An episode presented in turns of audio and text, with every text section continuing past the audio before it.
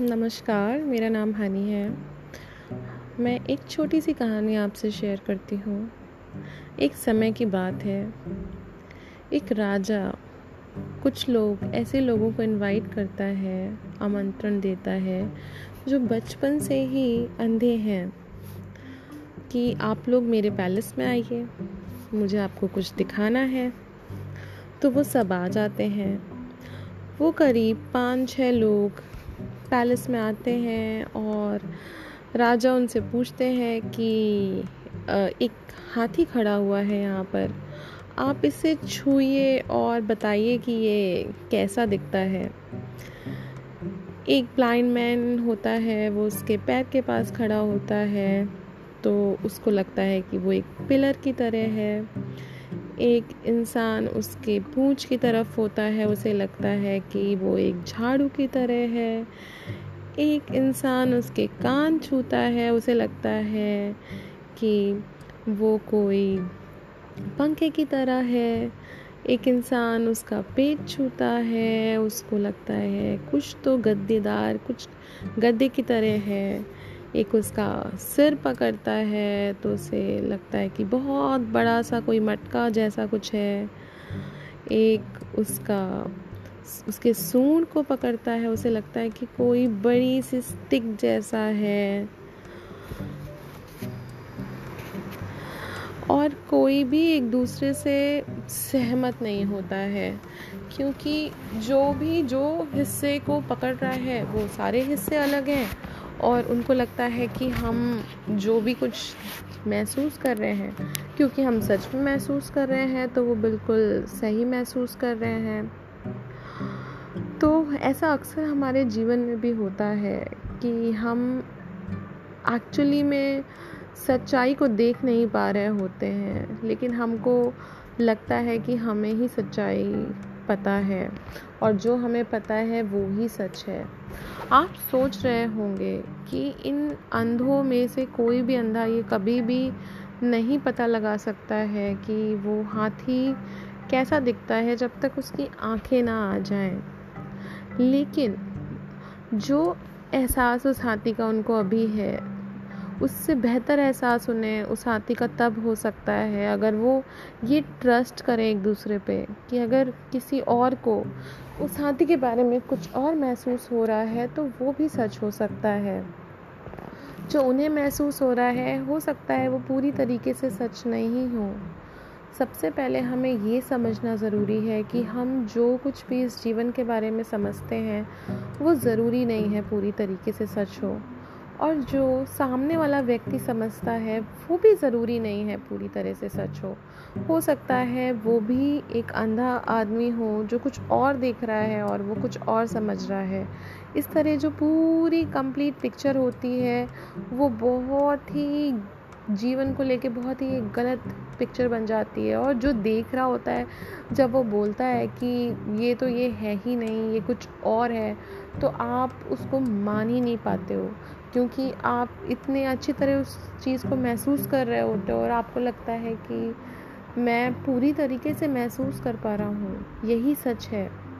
और आप ये सोचते हो कि मुझे अपने ऊपर भरोसा होना चाहिए, मेरे बिलीव्स स्ट्रॉन्ग होने चाहिए और तो ये सच बेहतर हो जाएगा। लेकिन ऐसा नहीं होता है। आपको, अगर आप अंधे हो तो आपको समझना पड़ेगा कि कुछ चीज़ों के लिए हमें आँखें चाहिए, कुछ चीज़ों के लिए जीवन को समझने के लिए हमें अवेयरनेस चाहिए।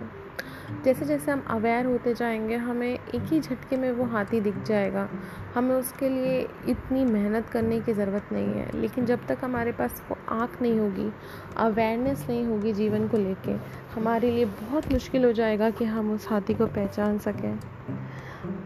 आशा करती हूँ आपको इस स्टोरी से कुछ सीखने को मिला होगा। Thank you.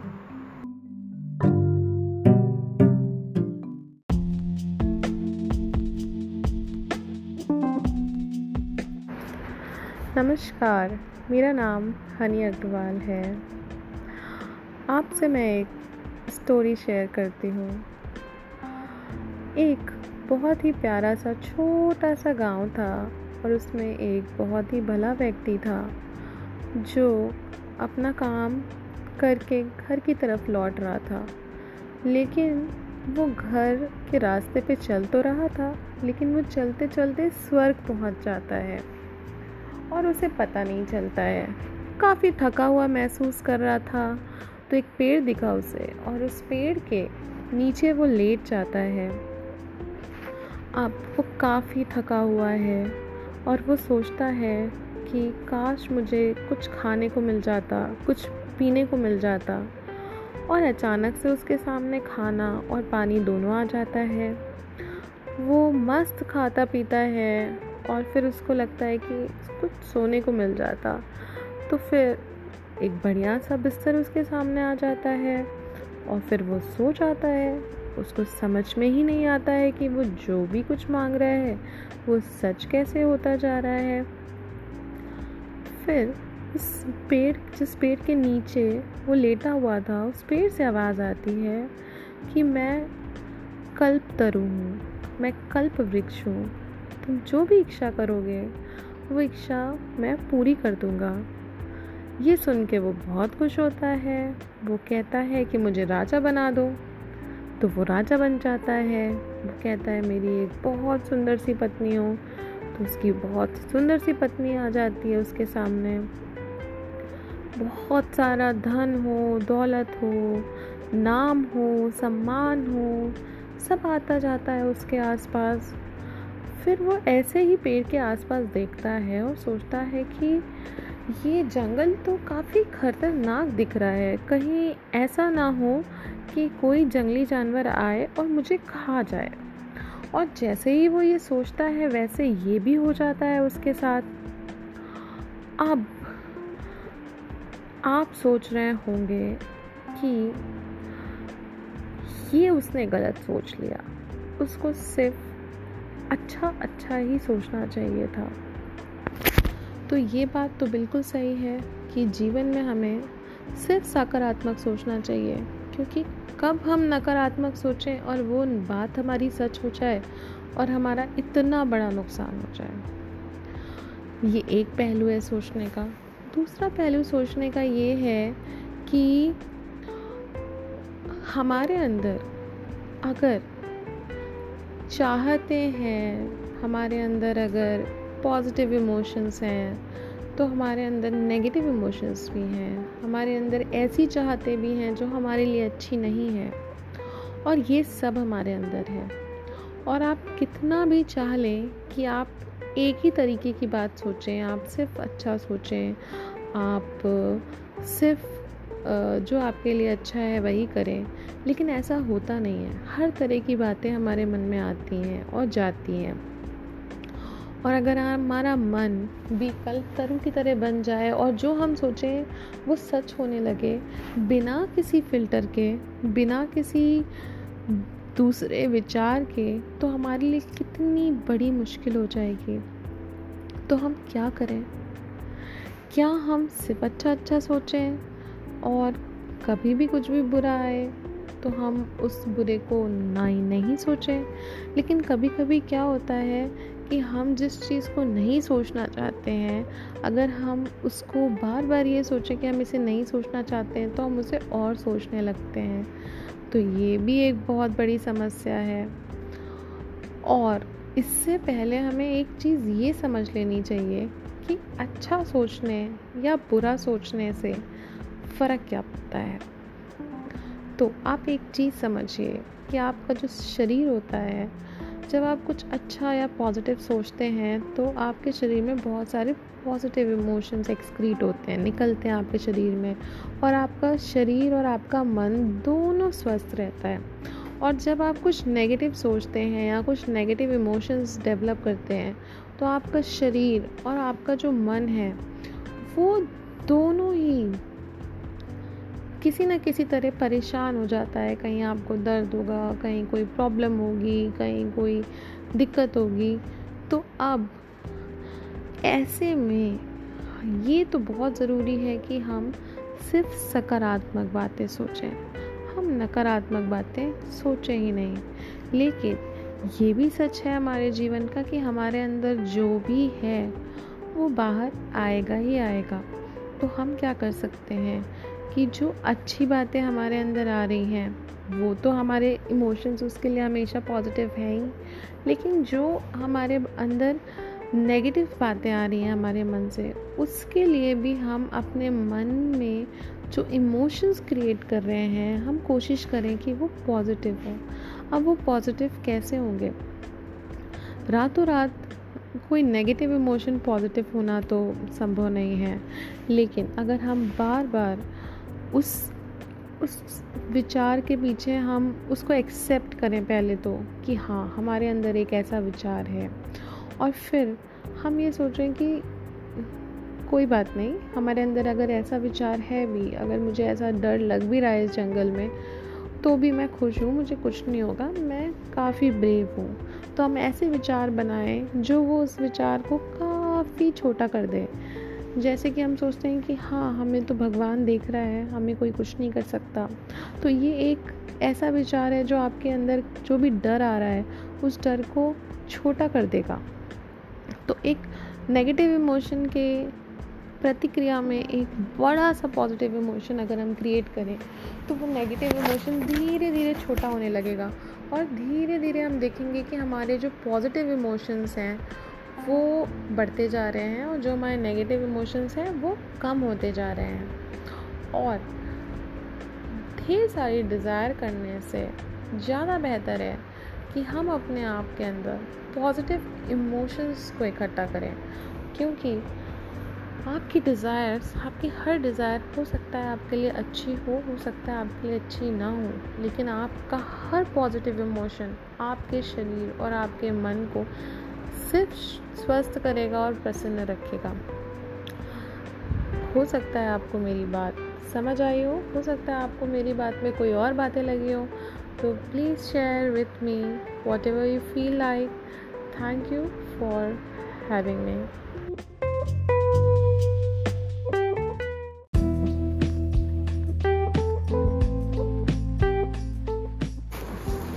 नमस्कार, मेरा नाम हनी है। मैं फिर एक नई स्टोरी आपके सामने लेके आई हूँ। एक व्यक्ति है ताजुरा जो हमेशा से बहुत अच्छा योद्धा बनना चाहता है, लेकिन उसके पिता ने उसे कहा कि वो इतना फुर्तीला नहीं है और वो इतना समझदार भी नहीं है कि वो इसे बहुत जल्दी सीख पाए युद्ध कला को। ताजुरा बहुत ही ज़्यादा डिटर्मिनेशन के साथ ये सोचता है कि नहीं, मैं सीखूंगा और मैं सबसे अच्छे गुरु से सीखूंगा तो मैं सीख जाऊंगा।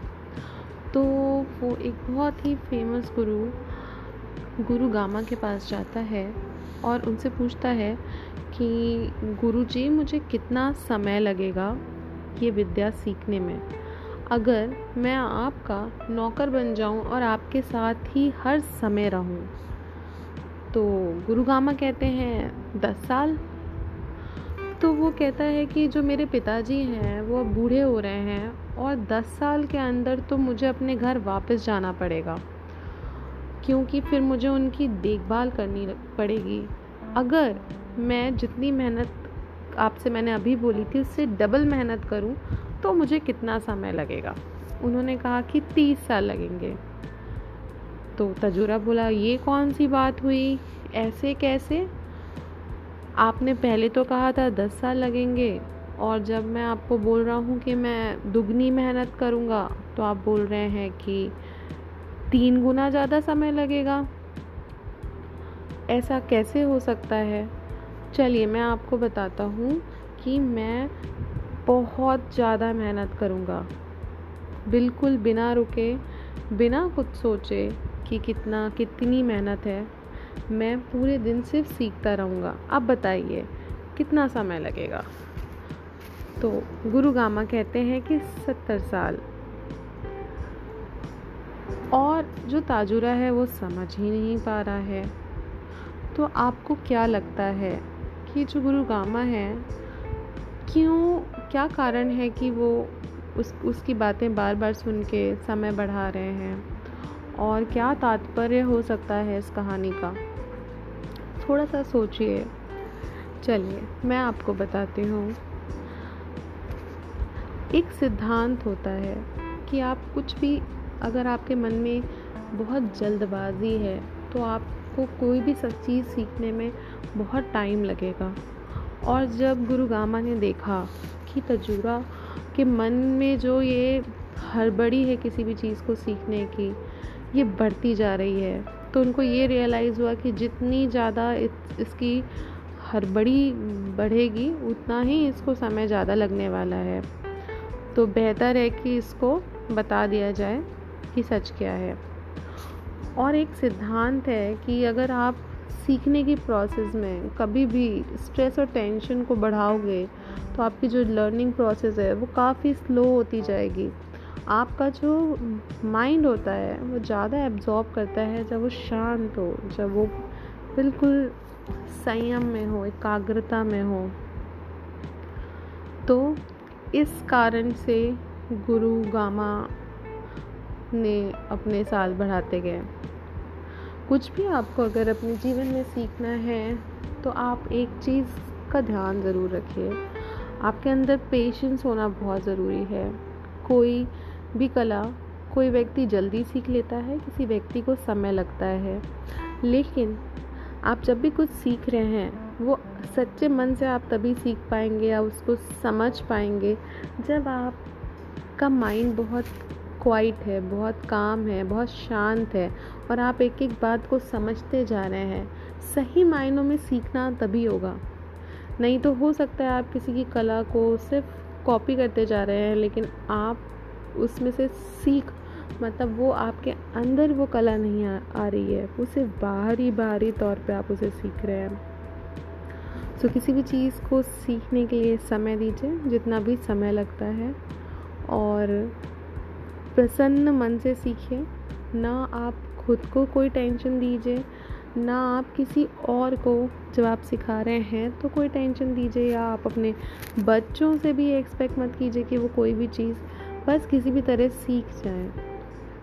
उनको सीखने की प्रोसेस में डाल दीजिए, उनको एंजॉय करने दीजिए उस प्रोसेस को, और उस प्रोसेस में वो जैसे जैसे आगे बढ़ते जा रहे हैं आप उनके इम्प्रूवमेंट को एंजॉय कीजिए। And that's it. Thank you so much for having me.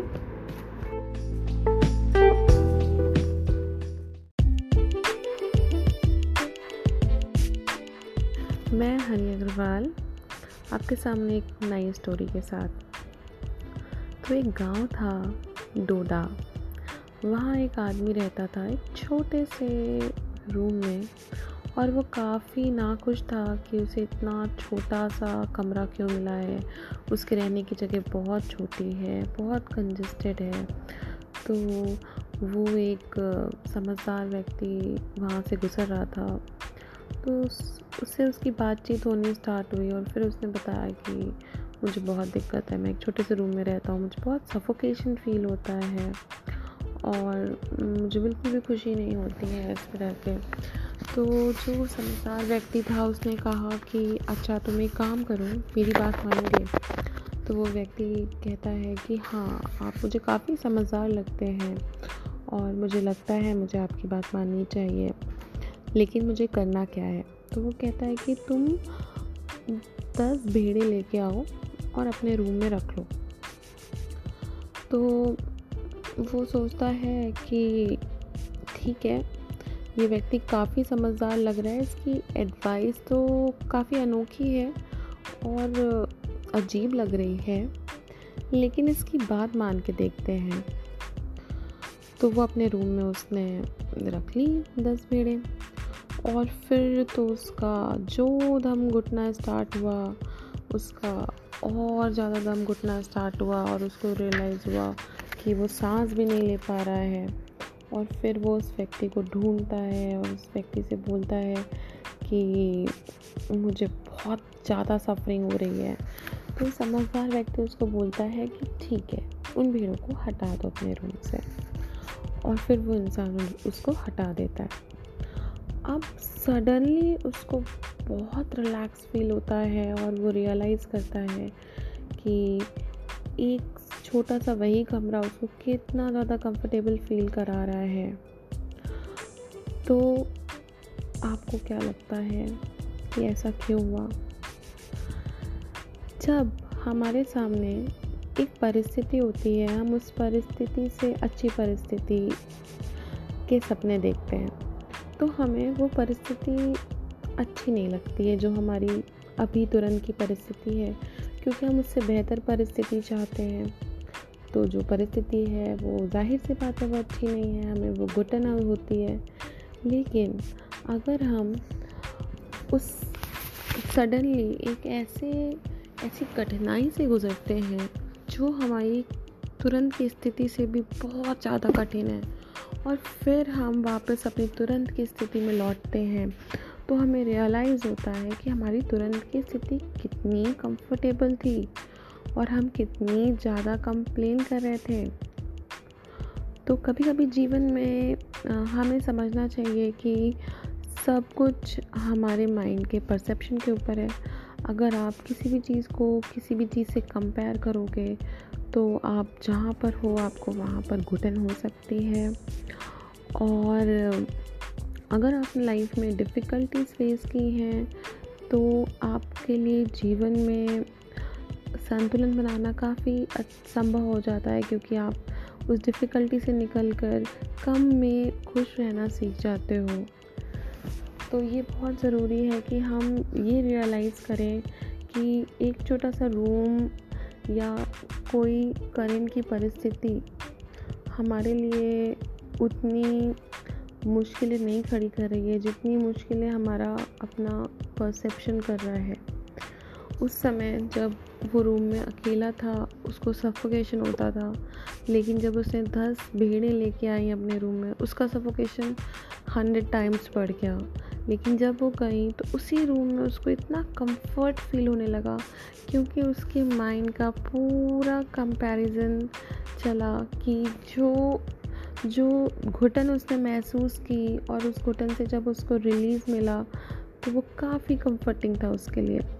तो अपने माइंड को एनालाइज़ कीजिए, देखिए कि एक छोटा सा परसेप्शन जब माइंड का चेंज होता है तो वही स्थिति काफ़ी अच्छी लगने लगती है। सोचिए इसके बारे में, और अगर इसका कोई और पर्सपेक्टिव है आपके पास तो डू शेयर योर पर्सपेक्टिव। अपने एक्सपीरियंसेस शेयर कीजिए, आपके साथ भी ऐसा कभी हुआ है। मेरे साथ ऐसा हो चुका है, मुझे भी कभी कभी लगता है कि मेरी लाइफ और कंफर्टिंग हो सकती है, लेकिन जब आप उससे भी ज़्यादा डिफ़िकल्ट सिचुएशन से गुजरते हो तो आपको लगता है कि no, your life is abundant and you should be a lot grateful to it and you start loving your life. So do share your experiences and thank you for having me.